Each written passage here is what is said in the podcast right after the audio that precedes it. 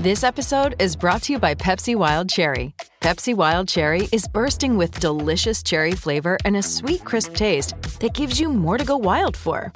Getting wild may look different these days, but whether it's opting for a solo Friday binge watch or a big night out, everyone can indulge in their wild side with Pepsi Wild Cherry. Also available in Zero Sugar. So grab a Pepsi Wild Cherry and get wild. This is the Royal Blue Podcast from the Liverpool Echo, giving you the inside track on all the big talking points from Goodison Park. Hello and welcome to the latest edition of Analysing Everton, uh, your tactics and analytics podcast, courtesy of the Royal Blue channel. Uh, uh, my name's David, and of course, as always, I'm joined by Josh. Josh, for the people listening and watching, are you?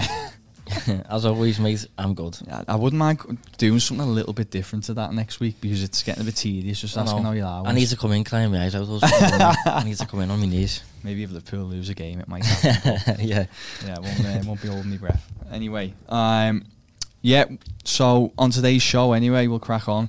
Uh, we'll look back on Brighton, which was a a good win. Um, maybe not an emphatic win on the scoreline, but certainly I thought it was a a good win for the Blues. Um, we'll have a little look at January transfer business. There's a few links out there. I'm not sure how legitimate they are, but we'll we'll assess a few of them, and we'll me and Josh will just have a chat as well and see, you know, what areas do Everton actually need to strengthen in, um, if at all. But I think we know the answer to that. um, and then we'll look ahead to West Ham, which will be an intriguing fixture. Um, we've got David Moyes at the helm there. They were saying up the sweet prince. The ginger prince. Yeah. No, we. Uh, he could have been Everton manager at one point, couldn't we? Talked about it on this show. Yeah, I expected it myself. Like, yeah. So um, it'll be good to have a little chat about that at the end. Um, but we will start with Brighton. As I said, it was a it was a slender scoreline on paper, uh, and Brighton played fairly well. Um, you know what? They they kind of played how we expected. I was just going to say what you probably expect. We said Mm. that, you know, they're on, uh, on the path really, in a bit of a process, working towards an end goal sort of thing, but they're very much at the start of that path. Mm. Um, and as a consequence, they're maybe a little bit more toothless than they'd like at the, at the minute. Mm. A little bit more vanilla than they'd like. Yeah. But, you know, with views to eventually being better than that. Yeah, they've uh, they got long term goals, haven't they? And for now, it's just all about kind of laying those uh, laying those foundations. Um, I said you could you could see that in parts, but I thought, despite the scoreline of only one 0 Everton were good value for the win. Um, they outshot Brighton fifteen to eight. Uh, it was six to one in terms of shots on target. Um, XG, according to Wyscout, was just over two for Everton, uh, just over one for Brighton, and I'm pretty sure a lot of those chances, yeah, come come pretty much late on. Um, Everton actually had better the ball as well, slightly in terms of possession, but um, yeah, on the whole, I thought based on those numbers, Josh, Everton were arguably the the better side. Yeah, I mean, the, there's certain, obviously certain stats that aren't, that don't really matter, t- to be honest. But a few, a few stats that you can pick up on if you focus on the right ones will suggest that you know you've been maybe the more dominant team, the more proactive team, and Mm. if you've done that in a way that's productive, then you know usually more often than not you should pick up a a positive result, providing you know the referee doesn't impact things or players don't make mistakes and players take the chances and the opposing team's players don't take theirs really at a at a ridiculous rate. But the numbers that Everton Everton posted, you know, dominating the ball, specifically the shots on target is a big one. Mm, um, yeah. You know, only facing one shot on target.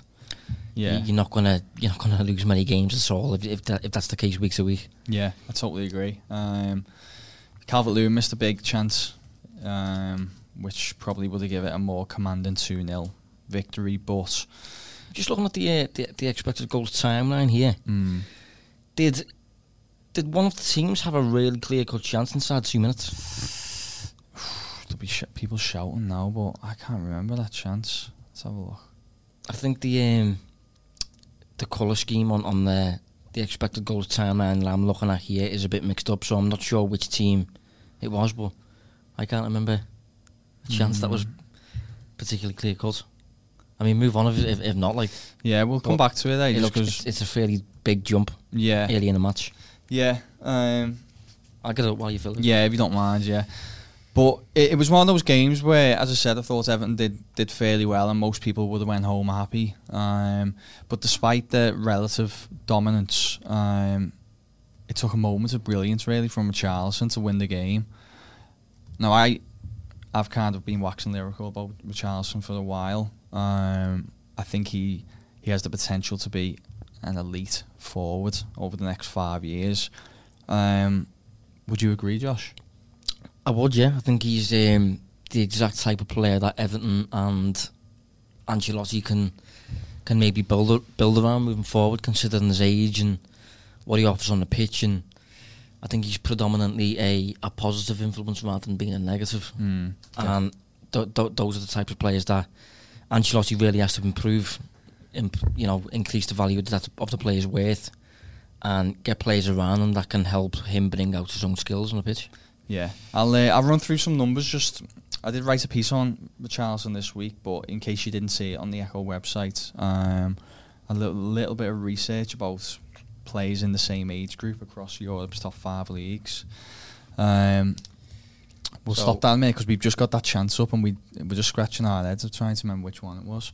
So it was Walcott. Oh, okay. Theo well, Walcott just approaching the fourth minute. It was basically a one-on-one with Matt, Mat Ryan, to be fair. yeah, Entirely different game if that goes in. I mean, you could have could have perhaps run, ran away with it there, but Yeah, it's probably worth flagging that, isn't it? Because then you probably more, have the more dominant scoreline. I mean, the reason I keep referencing the scoreline is because we've said before, sometimes the scoreline dictates a narrative, doesn't it? And in reality, this is why it's important to kind of look at these underlying metrics just to get a gauge of actually how the game did play out.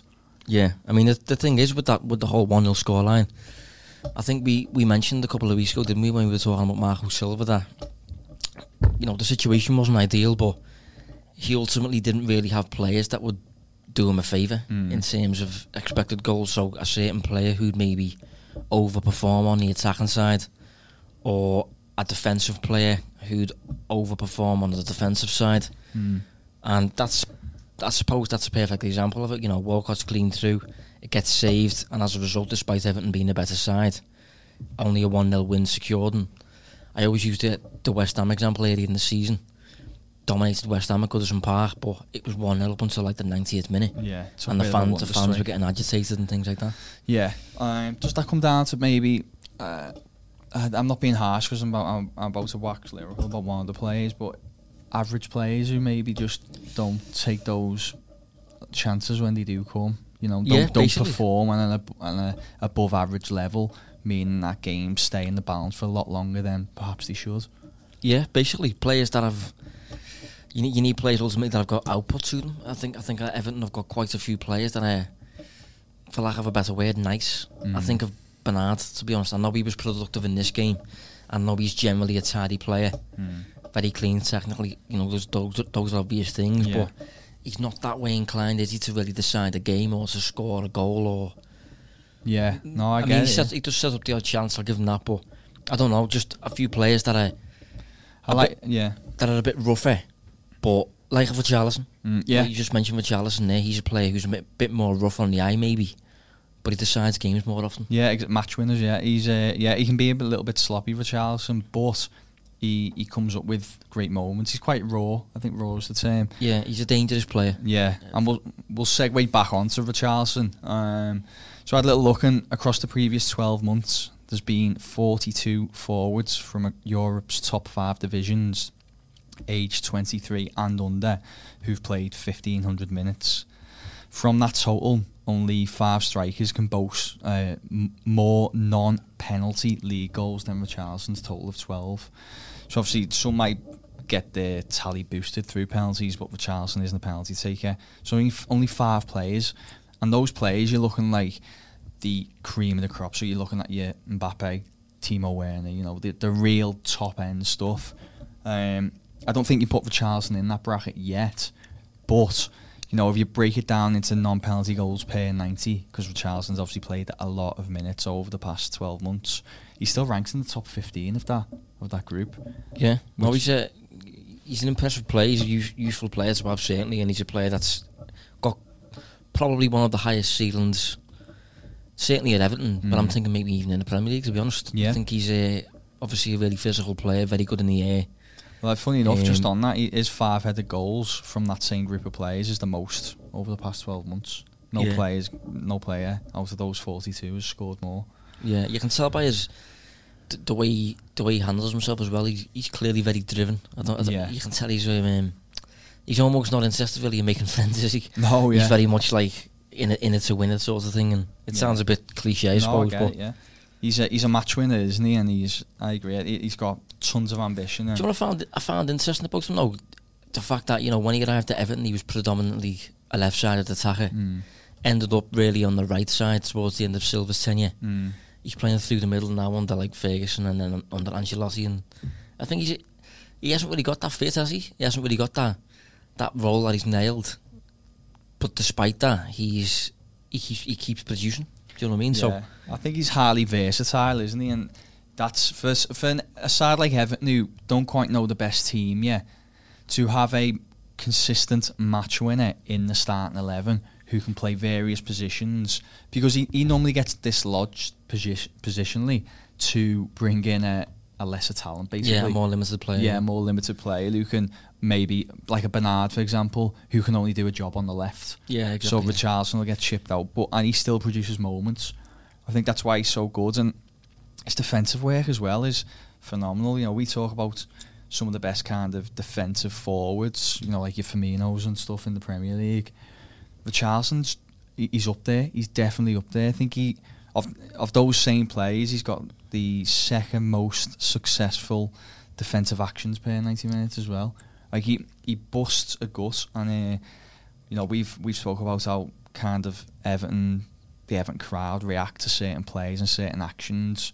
That's the kind of stuff that they love to see, and it does it does boost the excitement in the stadium and stuff. Yeah, I think he's he's the type of player who I think he'd start for for most teams in the Mm. division. Mo- the large majority of teams he'd start.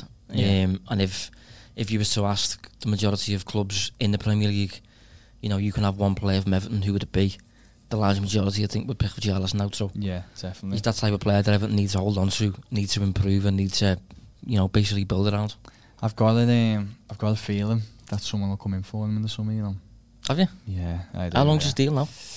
I know he's just signed a, a new one. Um, you know, someone might be able to let us know after the show when they listen back or watch it. I, I want to say it's 2024 or something. and Uh, wh- when you say that as well, who who could um, I afford think him for the start? I thought him a, a good point, but it wouldn't surprise me if someone, you know, maybe uh, one of the big La Liga sides or maybe like a PSG. I know United were trying to link themselves, but I, I couldn't see that. Could you? No, I mean, saying that, a, a team that are currently on the lookout for a striker supposedly is Atletico Madrid. Hmm. They've been linked with Cavani. If they can't get Cavani, the word is that they're going to look at Lacazette. Both of them are getting on now, and Richarlison, as you said, is a bit of a grafter. Yeah. He'd, he'd suit their style of play, but Yeah, he was. you know, yeah. obviously from an Everton perspective, though, you don't want to let him go. No. Well, Is there, you is say any, that. Is there any sum that would? Well, I was just want Tempt to you? say, I think you look.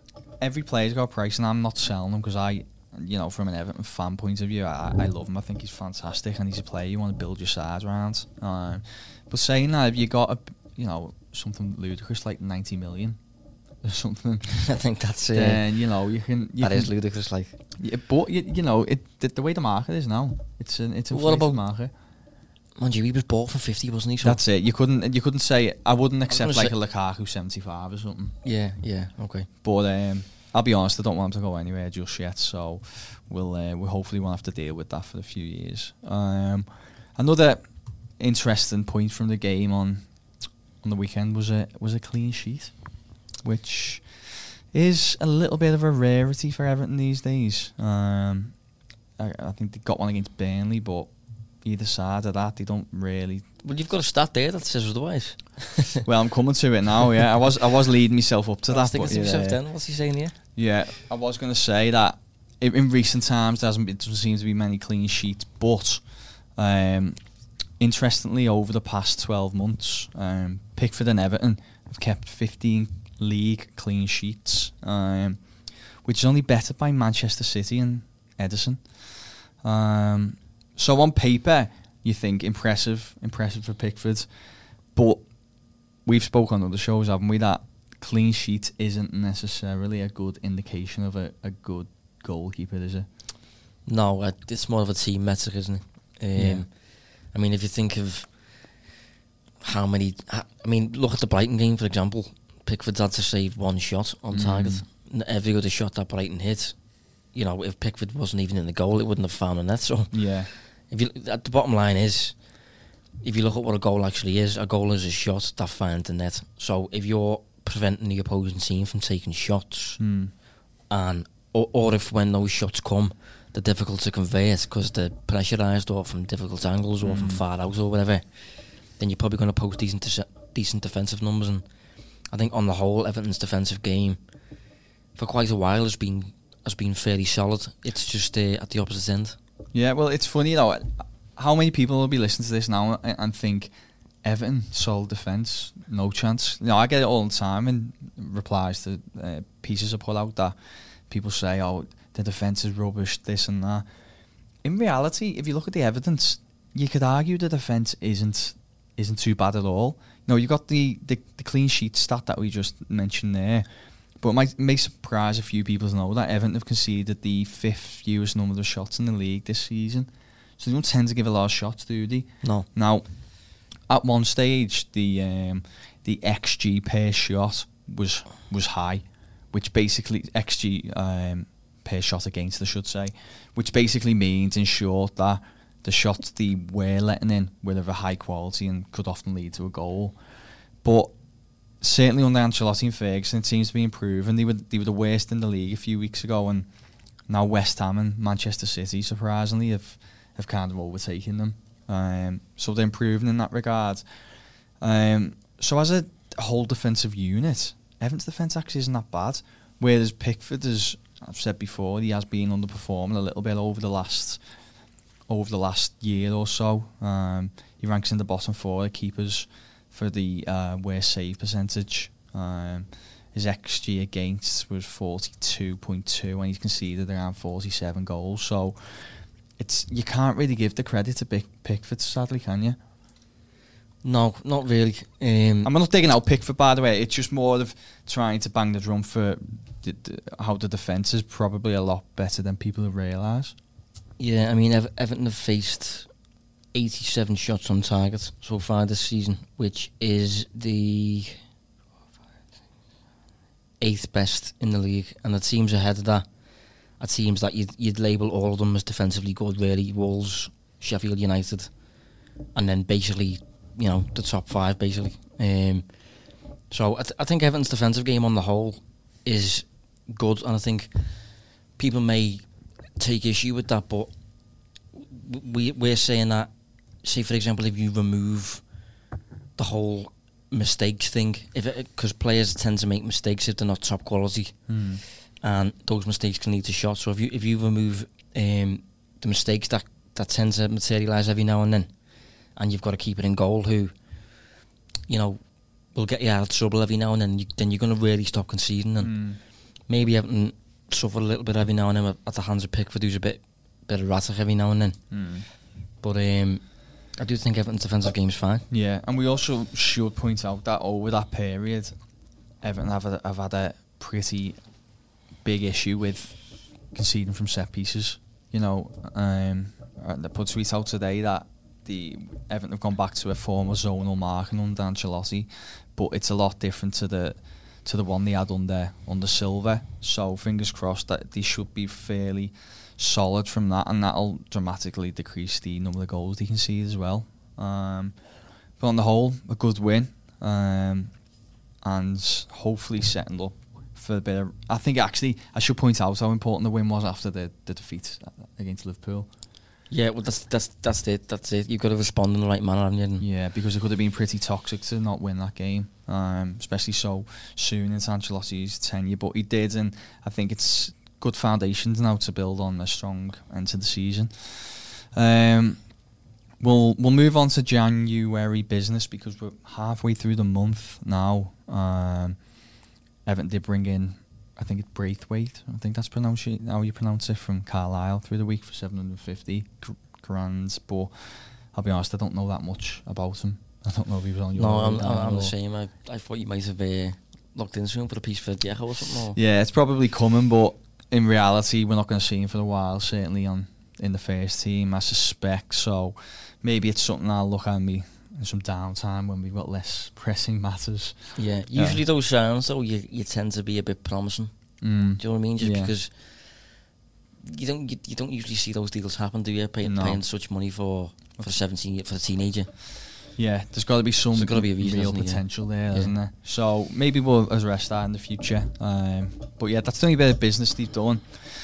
And I suppose the question I have for you, Josh, and for me as well, of course, but you know, should Everton really be making any moves in what is a traditionally bad market to buy in in January? Well, this is it. It's it is it is tricky, um, and I, I don't think it's a case of should you or should you not make moves. I think it's just more a case of whether the right move is there for you, and if it, Mm. if it is, then there's no real reason to go against it. But it's it's when you start maybe searching and you start becoming a bit a bit desperate. Mm. That's when you start making decisions that down the line you will you will regret basically. Yeah. Um, I think January. The problem with January, the moves tend to be financially crazy, and the players that do tend to become available usually become available because of a problem beneath the surface. Mm. And if you've got players that are creating problems beneath the surface, could be a one-off, Mm. but you know, you, we mentioned last week about culture and things like that, Yeah. signing the right players with the right personalities. Just generally, the players that are available at mid-season, you want to get them out your club, and you got to ask yourself why. Yeah, exactly. Yeah, there's cl- they're clearly not performing, are they? And of course, there's going to be one or two gems within the rough, I suppose, who are maybe just in the wrong tactical It, it, formation side and things, but they're rarities. I think it's it's generally a short-term fix month, Mm. isn't it? Yeah. And you know, we obviously have the belief that that's what Everton need to really get away from. Yeah, Uh, hence why it probably conflicts with doing business in January. But if you can identify the right player that is going to contribute to the health of the team long term and is going to build on what you've already got, and you know Ancelotti's interested in using him and he's going to help the team on the pitch, then you know there's no real reason to go against it. But it's it's got to be the right deal. When, when it starts getting desperate, that's when you encounter the issues. mm. I suppose in Everton's case, then it's uh, it's how much Ancelotti, Brands, and whoever else deems can be achieved this season. You know, the obviously, I think it's fair to say they're not going to get relegated. Um, but as it stands, Everton are currently 11th, um, and they are six points off fifth, um, and then another 11 off fourth. So you're clearly not going to threaten the top four this season. But, you know, Quick question. yeah. if I was to offer you a Europa League spot Mm. for next season, would you Mm. take it? I or, would, yeah. Or would you want a period of stability, playing once a week every every week with the new man, Yeah. so that he can in- instill his principles and all that comfortably for the season Yeah. before then making the step? Listen, it's it's it's a really good question, um, and I could fully understand why you would want that. But I still think, although it can be a really demanding competition to participate in, you know, you only have to look at Wolves, uh, how it, how difficult it was for them initially. I think as a club, you need to start learning to play midweek and weekend if you want to be successful. You need to start playing in Europe regularly. Everton need to be a Europa League side consistently for two to three years to adjust to hopefully then making a step up to the Champions League.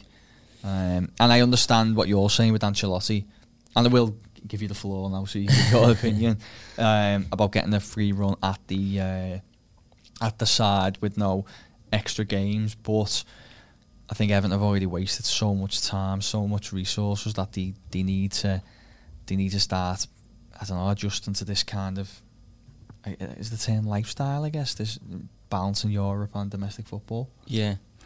No, I think I'm just thinking. You know, I'm looking at Leicester, for example, Mm. and Rodgers, Mm. and I think he's had a very he, clearly they've profited this season from the whole playing once a week thing Mm. and learning a new philosophy, if you like, and a new brand of football. And I think the idea is to each season, step by step, progress. Mm. You know, take the next step each season. And I think if Everton was to dive into the Europa League next season, I think in terms of gradual progression, where you're constantly on an upwards trajectory, I think a Europa League step would almost be a jump rather than a, a steady step. And if you take a jump, you're more likely to fall, Yeah. if you like. I know. yeah. Do you see what I mean? Yeah, totally. Yeah, as I Um, said, it's. Uh, I like. I just like the. I like the thought of making gradual steps, gradual improvements, and without taking shortcuts. I think you know. No, yeah. So, in, in your opinion, then, I, I agree with what you're saying. There's probably going to be a lot of people agreeing as well who are listening now. It, do you think Everton a, a full season without Europe could then threaten the top four? Because I just worry that if you if you were then just looking to basically achieve a top six finish anyway. Yeah, I know what you mean. I suppose that depends on, you know, ultimately the business in, in the Mm. summer. Um, but I don't think it's completely out the question, providing the health of the squad next season is, Mm. is really, really good. Like, even if you look at Leicester, Yeah, Leicester are clearly benefiting from it. And yeah, I don't think Everton's budget is that different from Leicester's. Mm. Everton's squad currently is, but as I said, that can change in the summer. Um, Ancelotti is not levels below Brendan Rodgers. no. So I, I, I, Potentially the opposite. We don't, you know. yeah, I, I don't think it's entirely, uh, you know, implausible that Everton can can really challenge next season. But I think a Europa League run would probably prevent that. Yeah, fair. Yeah, no, I understand what you're saying. Um, well, back onto potentially this season. It- It'll be interesting to see if they do kind of actively pursue a top six finish, or if they just see it as a kind of laying the foundations for next season to have a real attack at the league. Um, but there still is a few positions I think they need to strengthen for many months, people were saying they need to bring it forward, given that Moise Kean hasn't really hit the ground running, um, we just look thin up top. But I don't know if you'd agree. Richarlison, Calvert Lewin, eight league goals each, sixteen combined. That's a fairly solid duo up top, isn't it? Yeah, To yeah, definitely. where I think you don't need to really strengthen it for now. No, they're both. They're definitely a handful of them. Mm. Um, I must say I, disagree in the sense that you sh- yous shouldn't Everton shouldn't sign a forward. I'd, I I would sign a forward, not necessarily a striker, Mm. But a forward. I think I would. As in, and so and Which another will- source of goals. Yeah, which Yeah. we'll probably come to. In Yeah. um, I'd, I'd, yeah. In terms of, okay, in terms of out and out striking, maybe I'd be looking to do that. That's a summer task for me, not a, uh, not a January one. But before we come on, me and Josh said we'll just kind of pick a player each who we think would be a good, um, would maybe would be a good move for Everton in this window if they could do it.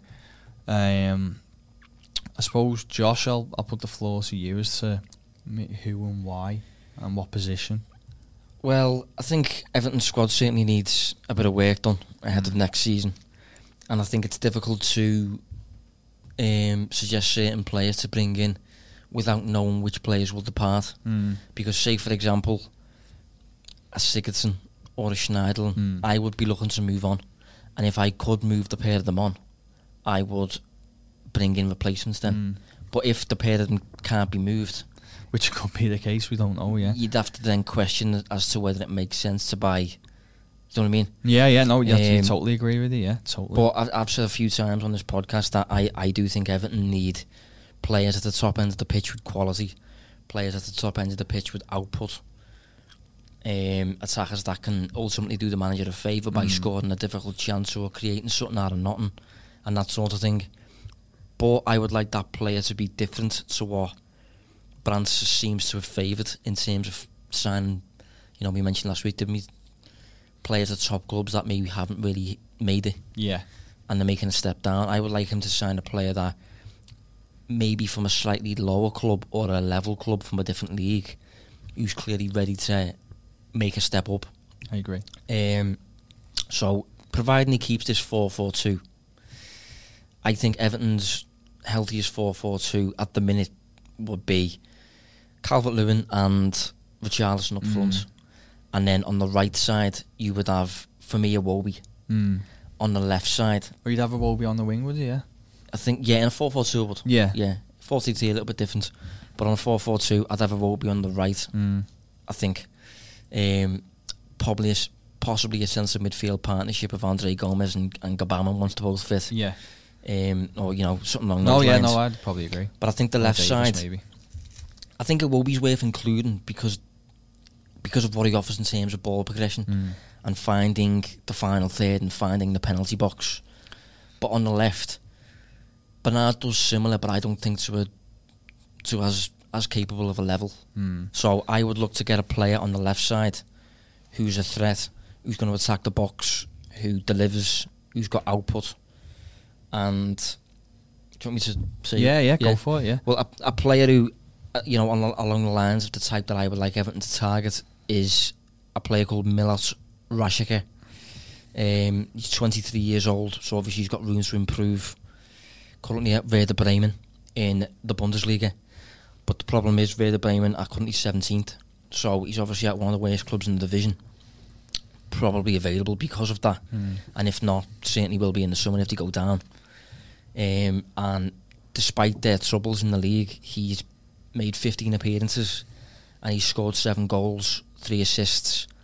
Um, he's versatile. He can play across the front three, although his main position is the left. Um, Kosovan currently got two years left on his deal, I think, which again should influence the price for Everton. Mm. Um, shoots around 3.3 times per 90, which you know that's that's quite a lot. Yeah, it for, is, yeah, for, yeah. for an attacking player who, who who doesn't play straight down the middle. Um, And if you compare that quickly, I haven't got the exact numbers, but I know Bernard is about maybe one yeah, shot per 90. certainly not over over one. Yeah, Uh, uh, over two, sorry. yeah. Um, but yeah, I looked at Bundesliga players, and I looked at players that have played over 1,500 minutes this season, and the only players to have taken more shots per 90 than Rashica are players that either play for Bayern Munich or players that are named Timo Werner.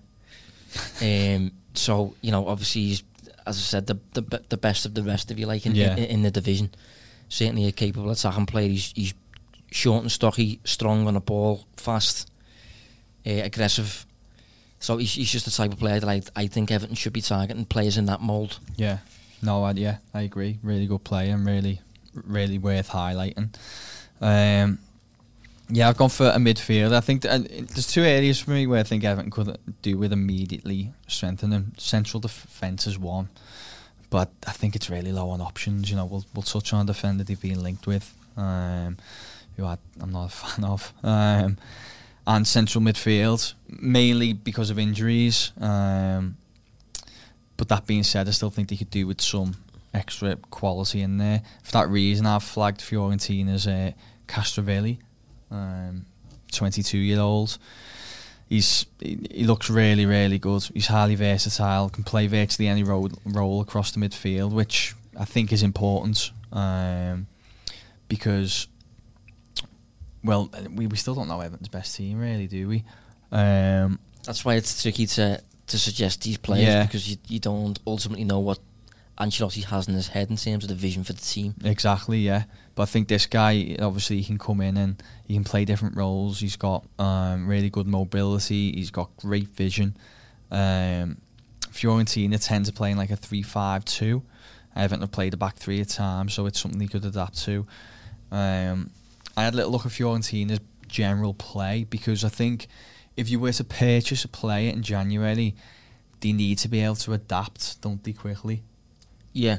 Um, yeah otherwise there's no real point, is there? yeah, exactly, yeah. Get them in the summer if not. Exactly. Um, I know Fiorentina seems to build a lot down the um, in, in in the wing back areas, you know, down the flanks. So he'd be well drilled in playing balls into those areas, and um, you potentially get for your thirty mil, which okay, it's it's a, it, it is a lot of money when you consider that Everton in a bit of a tight spot financially, um, due to FFP more than anything else, rather than lack of funds. But I think he he could have an instant impact in the in the midfield. Um, so I'd like that. I'd like that move. Um, sadly, I haven't seen any links, so perhaps it's not going to happen. But yeah, really good player, one to watch. There has been some links to players though. Um, one of them, probably the most notable so far this January, has been, um, ironically, Everton's namesake, Everton Suarez, or Suarez, to be precise. Do you do you know much about him?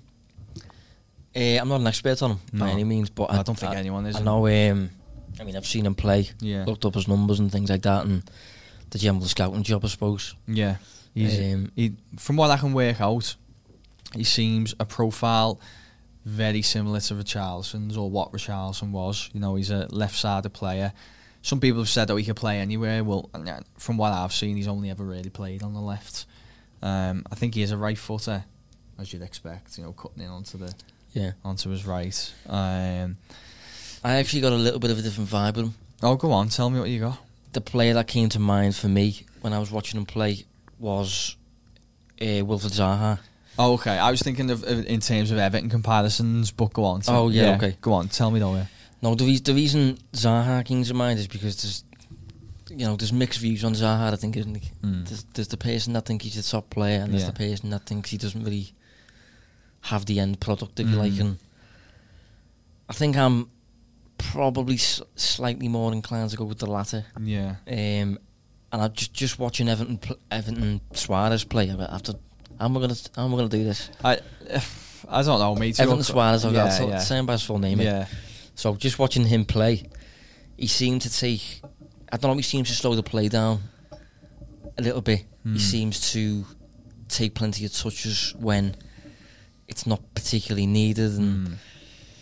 I don't know certain little things like that. Mean, Forty-two appearances last season, and he scored fifteen goals and Mm. seven assists. That is fine. It's just a case of I don't know. He just dawdles a little bit on the ball Mm. and maybe a bit individualistic in that regard Yeah. whereby you would benefit from a player who basically doesn't do that. You know what I mean? Like I, I think Zaha tends tends to hog hog the ball if you like and and dominate Crystal Palace's attack. And although he has a positive influence on it because of his quality, Mm. it can have downsides too. Yeah. I yeah. I can only really add on all that. You know, he's as you said, he, d- he does take a lot of touches. He's a he's a proficient dribbler and he's he's a good dribbler as well. Decent success rate in the same. I've got he, he dribbles about um, nine point two times per ninety, has a success rate of just under forty four percent. That's quite similar to the kind of success rate you see from Bernard, um, who we consider as a good dribbler. So, albeit Bernard has a much reduced amount of dribbles per game, so he dribbles quite well. But I guess the best way you could sum up maybe, whereas I said he's similar to Richarlison, certainly in attack, not defensively, and he's a little bit more of a, a free spirit, isn't he? And he's kind of someone that it'd be more luxurious, I suspect, than kind of you know hard work. Yeah, and another thing as well with him. I mean, this, I'm not entirely certain on this, but I'm assuming he doesn't speak the language just yet. Is that true? No, I don't think so. No. and obviously he's played in Brazil his whole career, as far as I'm aware. So that would be quite a quite a shift for him to come straight to England, especially in January mid-season. So Mm. I'm just inclined to think that th- th- there is better deals out there. There's safer, more risk-averse deals out there, whereby a player could come in and you'd be you'd be a bit more relaxed that he's going to be a hit. Yeah, if you know what I mean. from the outset. Yeah, no, I agree. Um, I think that's that's a fair point. To play devil's av- advocate, I suppose you could argue they got the Richarlison and Bernard connection there, so you've got some Yeah, that's fellow countrymen, but it's still difficult when you're trying to give instructions on playing tactics and stuff, isn't it? Um, I mean, if you want a man for, for languages, I suppose Ancelotti is, Yeah. is, is your guy, but Yeah. Uh, Would Would you like to see him come to the Premier League, come to Everton? No, is he one that rather than because you see a lot of these South American players get, um, you know, kind of touted with nudes to England, and you, you can already see it's not going to work. You know, it's the, the Premier League's too intense, and I feel like you need to bed in in another league in Europe before making that step to the Premier League, in my opinion. But is he someone that you think, you know what, I wouldn't mind maybe seeing him here? yeah, no, it's it's hard not to be intrigued by him considering the type of player that he is Yeah. and you know what you would deem his potential ceiling to be. But it's just a case of you know experiencing Everton's mistakes Mm. for the past couple of years and wanting Everton to do well and start making progressive moves whereby constant improvements is, is witnessed. he, I just feel like his transfer would be a bit, as I said, risky. There's, there would be a fair risk associated with bringing him to England. So An unknown quantity type thing. yeah, I'm just. In, I- think I'd want a bit more of a safer deal considering the amount of um, the amount of players in the current squad at the minute that you that you want to get rid of because they, they ultimately haven't worked. Yeah. It's obviously not a nice problem to have. And obviously, you don't want to pay a lot of money either. Um, talking about a lot of money, another player Everton have recently been linked with is Nathan Ake. Um, he was hyped at one time, wasn't he? Really, and it looked like a great move for Bournemouth to get him from Chelsea uh, a few years ago. But I've got me, I've got questions over him. To be honest, I've got concerns about him. Uh, I think he's a really good ball playing defender. I don't even think he's bad on the floor, but I remember writing a piece about him maybe four, six weeks ago, and I think he had the second one. It was the second worst aerial duel success rate of of like a, a sample size of maybe sixty Premier League centre backs. Terrible in the air, about thirty odd percent. Yeah, that's not great. No, no, Especially if you want to play on the front foot because, you know, the, the get out clause of most opposing teams when they're faced with that that tactic is to hit long. So yeah, your centre, centre backs have got to deal with those aerial balls. yeah. So Five uh, foot 11 he is, but I suppose that's small for a centre back in the Premier League, but uh, it's not small in the grand scheme I was about things. to say so- it's still enough that you could impose, couldn't you? Maybe Yeah, that yeah. he's got issues with his tech jumping technique or something, but um, the money that you'd be wanting, wanting for them as well. Chelsea have just reeled themselves out of it, and I think they should avoid. Yeah, I think he's it, again though. It's if there's truth to the rumor, it's the type of um, it's the type of link that just again is a, is a little bit disappointing because it's fairly inside the box. Yeah. There- there's- there doesn't seem to be any ingenuity regarding identifying him as a target. If if he is a legitimate target, but you you just like a bit more invention. Yeah, I in agree. The, uh, in the market. You want to go? Oh, who's this? Who's this player? That's oh wow, yeah. Or you want some, Not- not an that. underground an underground name that maybe you've, you you you're aware of through data and things, and kind of Yeah. see that link there.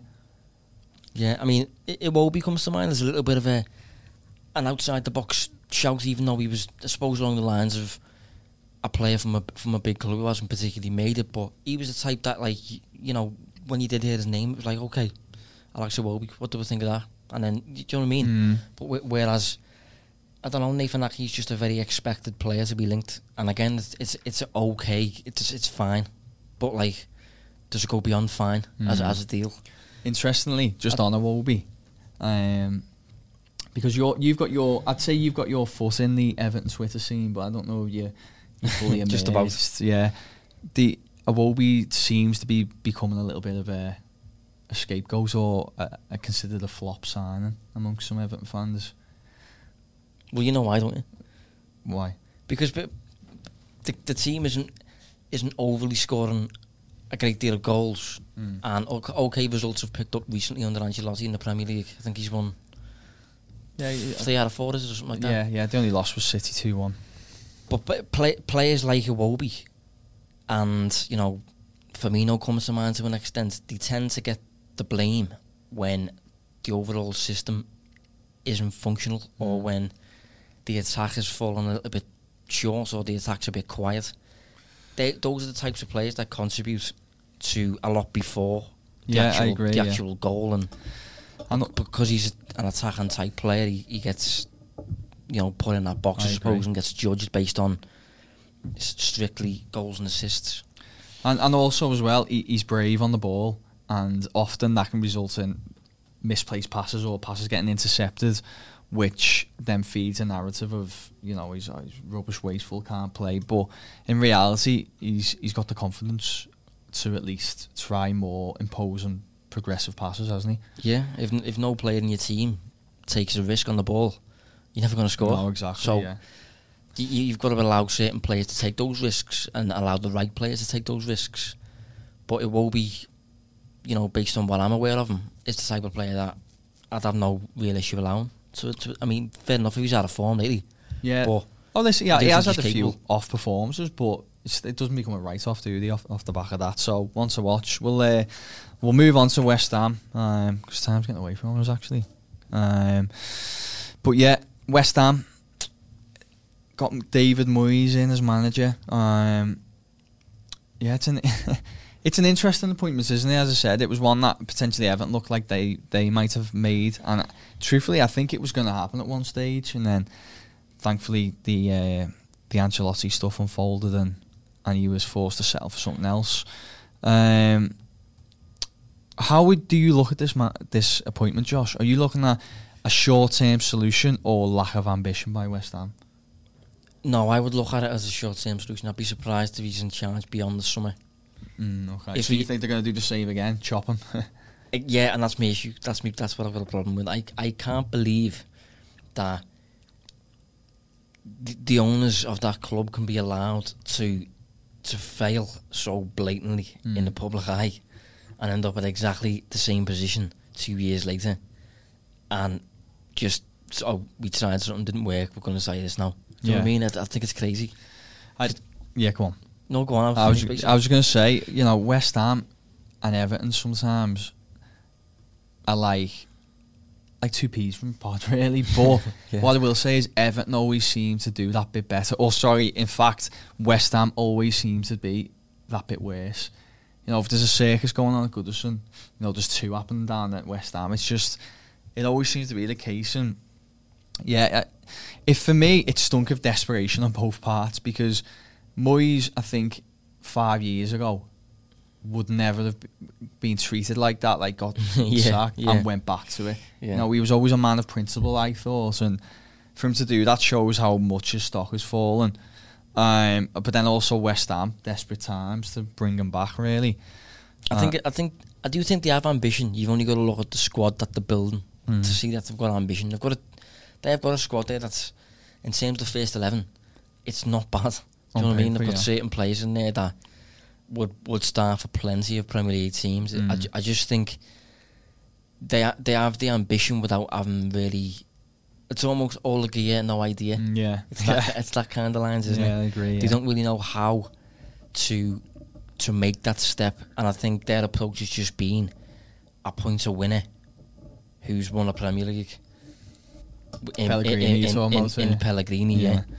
and you know it didn't work. Yeah, yeah, it failed. Um, but yeah, he's he's come in anyway, and on paper, at least it seems a solid start. You know, it's a strange sample of games, but they faced Bournemouth at home, who were in free fall, uh, beat them four 0 Played Gillingham in the FA Cup, uh, beat them two 0 but you know FA Cup, and then played Sheffield United, um, and got beat one 0 under controversial circumstances. Um, I noticed in that game there was three different formations. Uh, sorry, across that sequence, three different formations used, and it all just seemed like he, as you'd expect, because of the games, he hasn't quite determined how what he's going to come in with the side. You know, compared to say Ferguson, where Ferguson come in, it was just a flat four-four-two, back to basics, and trying to get results. It feels like he hasn't quite done that.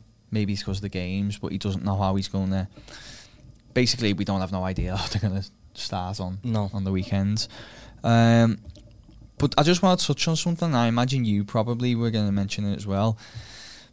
The narrative from Sheffield United was they performed fairly well and they were unlucky.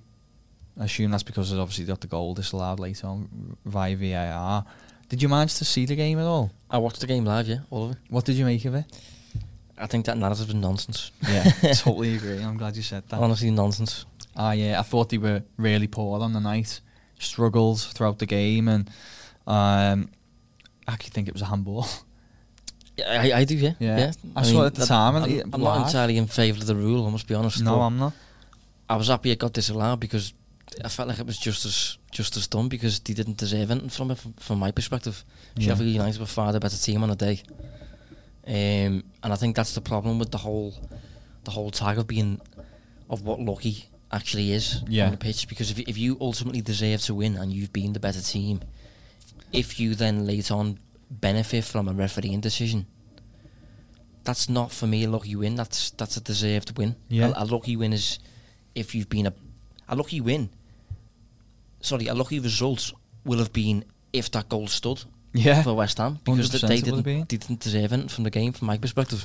Well, just to reiterate that point, um, you know, if we look at the the XG of the game. It was 2.31. This is according to Wyscout. 2.31 versus 0.31 for West Ham. No, so that That's that, a 2 0 win, really. yeah, dominance. You could even argue two or three nil, couldn't you? It- It's just it is a a dominant win. It should be anyway. Dominant performance by Sheffield United.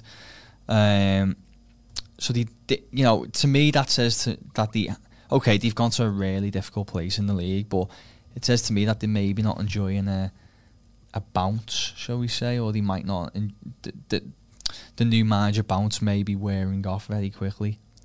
Yeah, see, just looking at the uh, the shot map on the day there, and Sheffield United have at least four shots inside and around the penalty spot that are commonly scored. Mm. Um, they're all valued around maybe 0.4, which means that you know they're scored every three shots, maybe you know less than every three shots. Whereas on the opposite side, West Ham shot them up, you know, two from outside the box, two from the corner of the penalty area. You know, it's not a great. You can't expect to get much of a result out of uh, if, if that's what you're producing. You're, you're relying on a fluke goal or an elite striker, aren't you? really, Yeah, or a mistake or something like that, Yeah. Um, but, you know, although we, we give them some credit saying on paper they have a good side, they're currently 16th in the division. And I think that represents where they are. They've got, they rank 14th in terms of expected goals. They rank 16th in terms of expected goals against. You know, this season they've been outshot, outscored. They're not, you know, if you were just looking at that as a blank template, you'd say that's not a great side. No, they have had a um, terrible season. Yeah. and they, they, they have been certainly one of the worst defensive sides in the league. Whether that'll still be the case under Moyes, I, I would probably doubt.